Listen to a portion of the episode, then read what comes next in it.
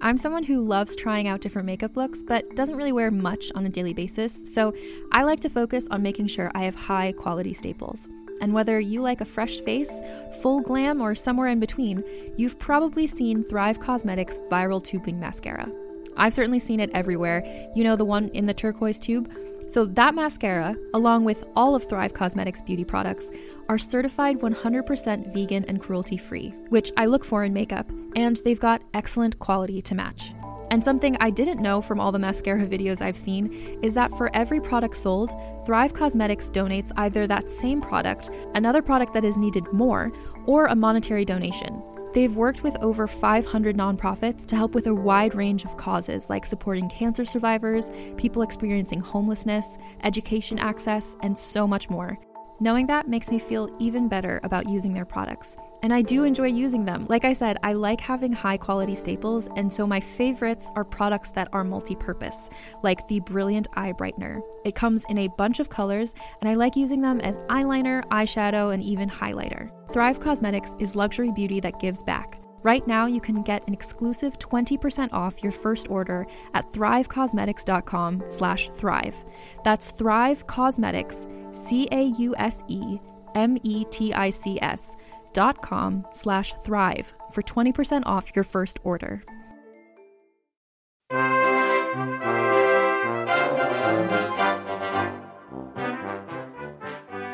Battleground Productions presents Brass, the audio series, Episode 21, Post-Apocalypse. The year is 1885, but not one that would be familiar to you, for this is a world that differs in many ways from the one in our history books. And while it is a place of optimism and scientific enlightenment, today is a dark day for the British Empire. It is a solemn September evening in London, and a glorious autumn has turned, almost overnight, into a deep and dark funereal grey. In the nave of Westminster Abbey, the Archbishop has just stepped down from the podium to make way for Edward, the Prince of Wales, the presumptive heir to the crown. The Brass family were our heroes. I do not simply mean the times that they saved our capital, our people, our empire from malefactors. I mean that they saved me, personally. As a young man, a friend named Benjamin Brass inspired me.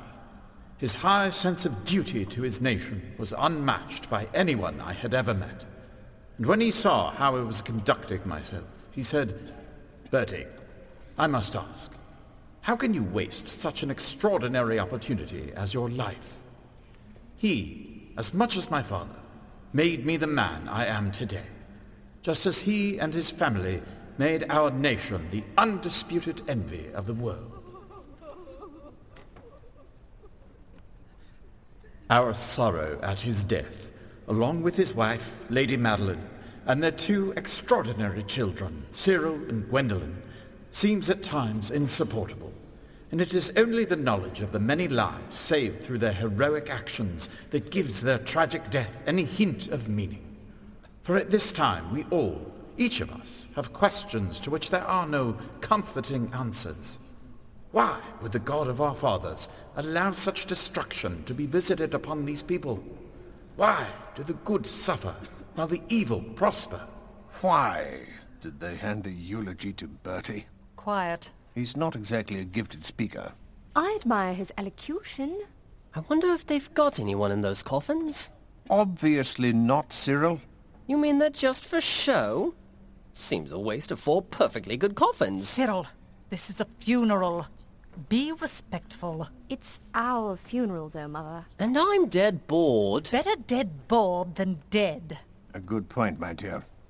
Which I'll admit I thought we all were when we ran down into my basement lab mere seconds before that bomb dropped on our house. All right, let's hear it. What? Your plan. Yes, She was to ask if any of you had a plan. really, Father? It's a plan. Well, Fortunately, yes. Follow me. what is that? The tunnel I had installed in our absence. Without telling me? Giving your unhealthy attraction to miniature airships, I saw little point. Where's it lead? Out of here. I'm going first. There's a river down there. I notice. And a boat. Hurry. I hope the current is swift. We don't have long. Goodbye, laboratory. Benjamin! They will pay for this.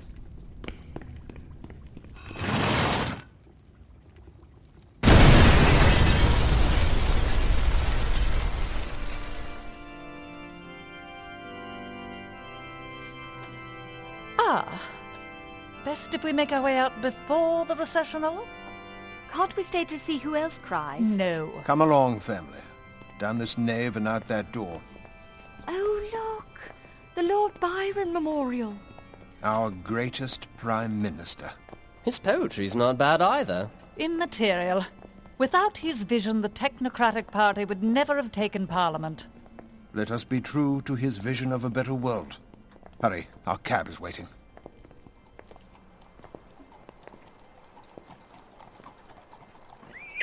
Isn't it in poor taste to have funeral bunting on our own carriage, Father? Today, it is the best chance to go unnoticed through London streets. Get in, family. Wait. Who's the driver? I don't recognize him. Me, ma'am. Ah. Drake. Uncannily good disguise, Drake. Oh, I'm sure that Lady Brass saw right through it. Indeed. In, children. There's a hamper there for Mr. Cyril and anyone else who would like to partake in a light lunch. Ah, thank you, Drake. You're welcome, sir. Where to? The terminus bolt hole, but make it circuitous just to be safe. Yes, sir.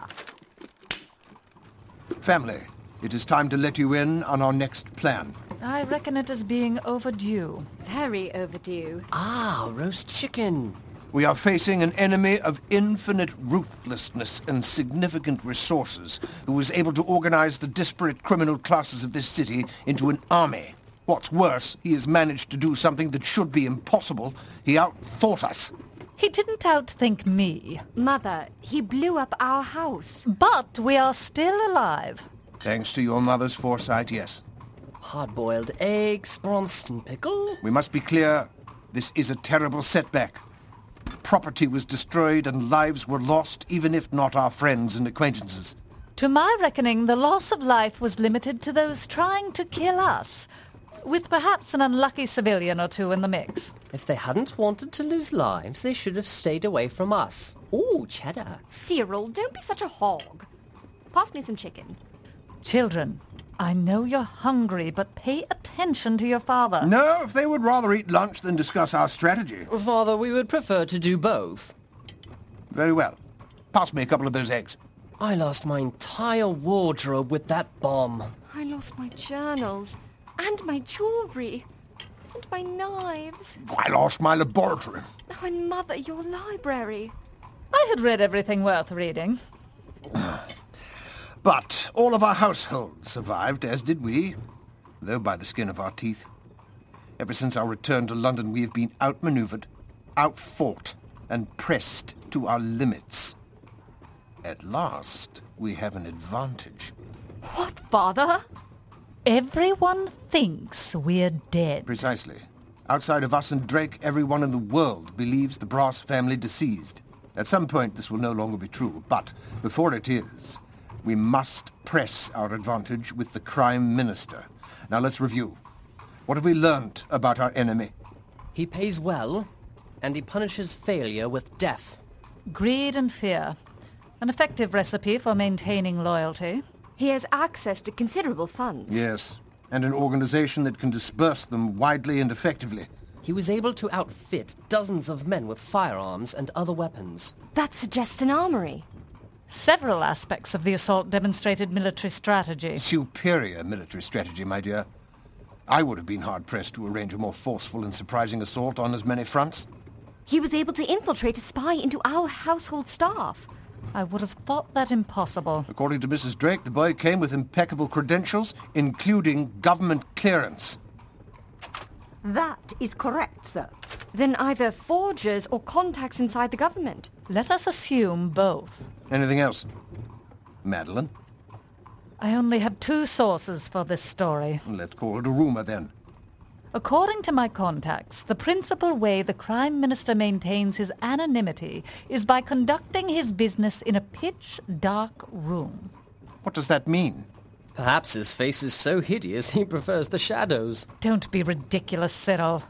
If that was the case, he'd simply wear a mask. You'd think so, but... What it means is that he's extraordinarily cautious and clever.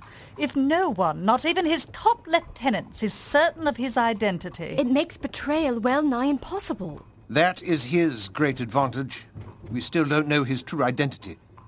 But he doesn't know we're alive. To keep our advantage, it will be necessary for us to disappear. To where? For both security and efficiency, we have several destinations. Cyril and I shall go to the continent. There are agents there who I would trust with my life and whose skill in espionage will be invaluable. What shall Mother and I do, Father? We shall need allies at home and must begin re-establishing our local network. But to do so under the very nose of our enemy will require the utmost skill in disguise and deception. That's why it's best that you two remain in England. We shall miss you, dear. But I agree it's the best plan. Your accent work is rusty, and Cyril dislikes using disguises. What's the point of a fashionable wardrobe if you're always wearing something else? Where shall you go first, Father? That remains to be determined, my dear. We'll consult maps and timetables when we reach the bolt hole. And reacquaint ourselves with the costumes and makeup stored there. Why, oh why can't I go through one season of dresses without having to go incognito? At least I can finally get out of this waistcoat. I've been wearing the same one for three days now, and I feel like a tradesman. Make no mistake, family. The road ahead of us is long, and there is much at stake. Not just our lives, but those of our countrymen. Countrywomen. Britons. You are my family, and I love and trust each of you. But now we must love and trust each other as comrades at arms. Invariably how I think of you anyway. Thank you, my dears. Mrs. Drake, Sir? might you have... A bottle of bubbly, sir. I foresaw the need for either solace or celebration. I think it's a bit of both. Glasses are in the hamper, sir. So they are. Might you make the toast, my dear? To our family. The most distinguished to ever be eulogized in Westminster Abbey. Fortune to our friends, and confusion and catastrophe to our foes. To the Brasses.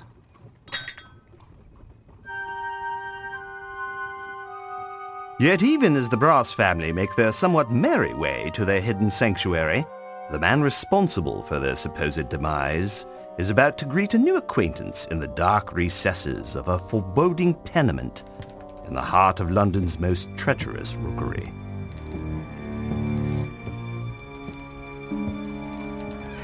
In here, your lordship. There? But it's pitch black. That's how he likes it. Now in you go. Now, look here. Why should I... Do you really need me to show you? I suppose not. Hello? Lord Oswald Trent. I'm delighted to meet you. Oh. Thank you. And who are you? Someone potentially very useful to you. In what sense? I believe you have certain financial embarrassments. A debt or two around town with various merchants, but... I'm not referring to your bill at the grocer's or the haberdasher's, Lord Trent. If this is about the winter gardens, I can explain. Me and the lads indulged a bit too freely of the champagne, and before we knew it... Please, Lord Trent, let us speak as men. You are guilty of far more than a few fleeting indiscretions and the occasional night out with the boys.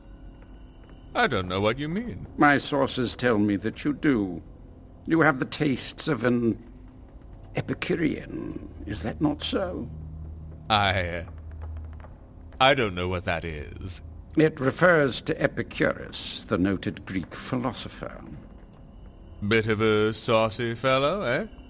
He espoused enjoyment of the everyday in life, though his own tastes were fairly modest. You, on the other hand, you've sauciness in spades, haven't you? Well, I do like an occasional foray into wine, women, and song. What man of substance does not?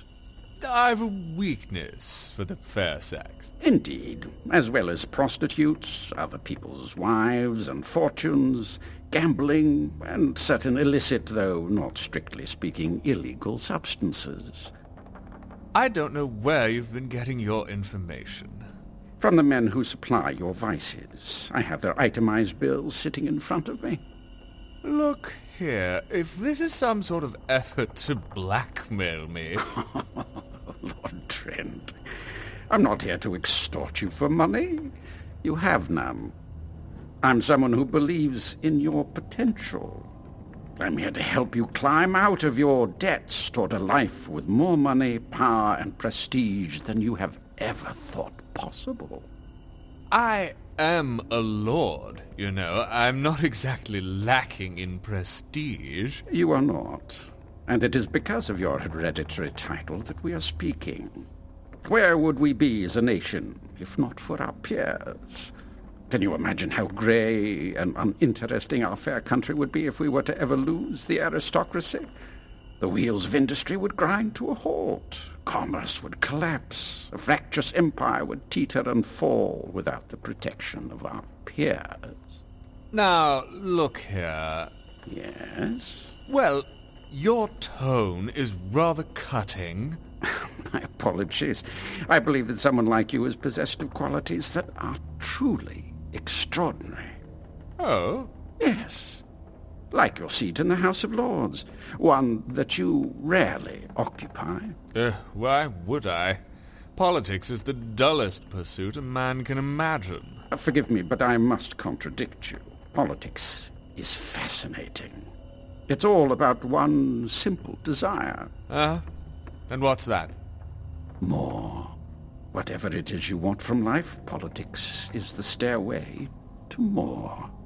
It is the world on an elevation, a higher reality where the words and actions of a select few translates not into a make-believe story for an audience, but the reshaping of the world. To be a politician is to be an actor, architect, general, scientist, and cardinal, all at once. I'm afraid you've got the wrong chap. Oh? Yes. You see, I'm a bit of a wastrel. No interest in politics, and no ambition in that direction either. I see. Yes. I lack what my pater liked to call moral rectitude. I see. I have quite a bouquet of vices.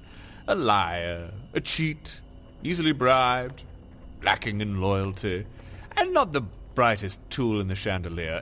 In summation, not exactly the stuff of which empires are made. You sell yourself short. I was in the gallery and heard your eloquent defense of tariffs on foreign sherry. Oh, I was rather good on the topic. No matter that it was in repayment for a sizable bribe from a British sherry consortium. You know about that, do you? Again, receipts.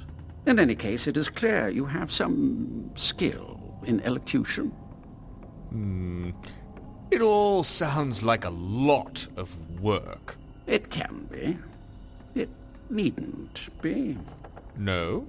With the proper guidance, advice on strategy, an eloquent speechwriter, a loyal staff, and fellows versed in the art of persuasion, any man can attain political eminence with very little effort.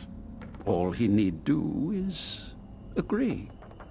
Agree to what? To affirm certain statements.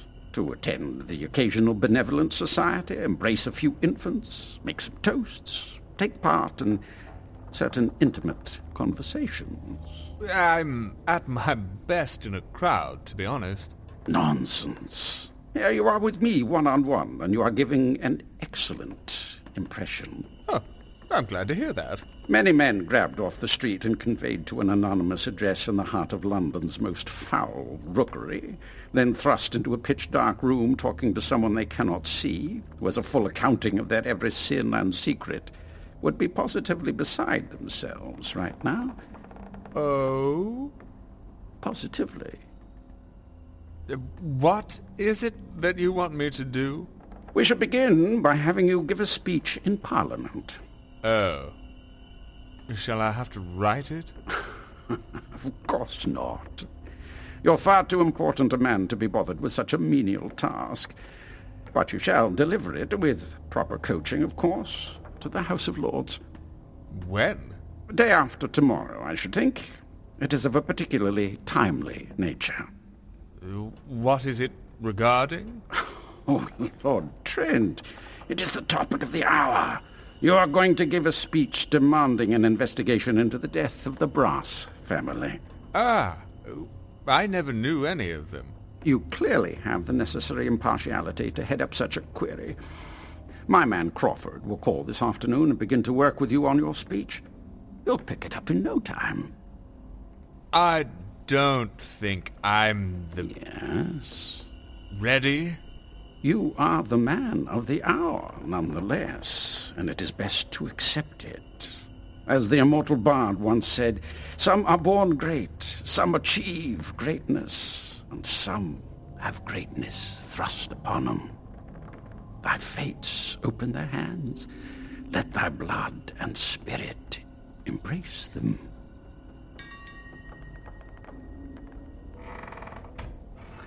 Ah, that time already. Goodbye, Lord Trent. We'll talk soon.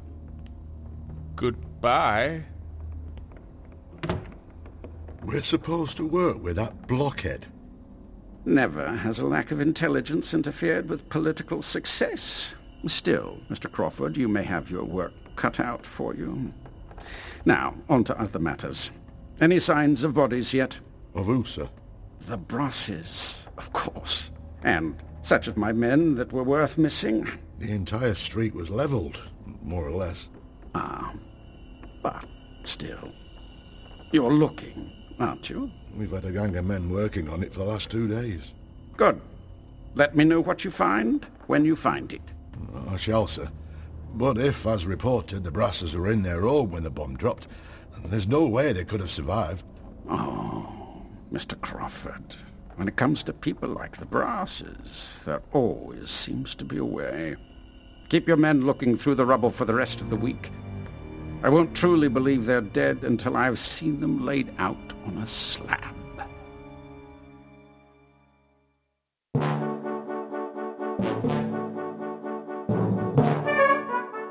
A speech? Parliament? What can this mean? Now that the Crime Minister stands as the undisputed master of London, what possible ambitions could he have? And is there anyone left who can stop him? Find the answers to at least some of these questions with the next episode of Brass.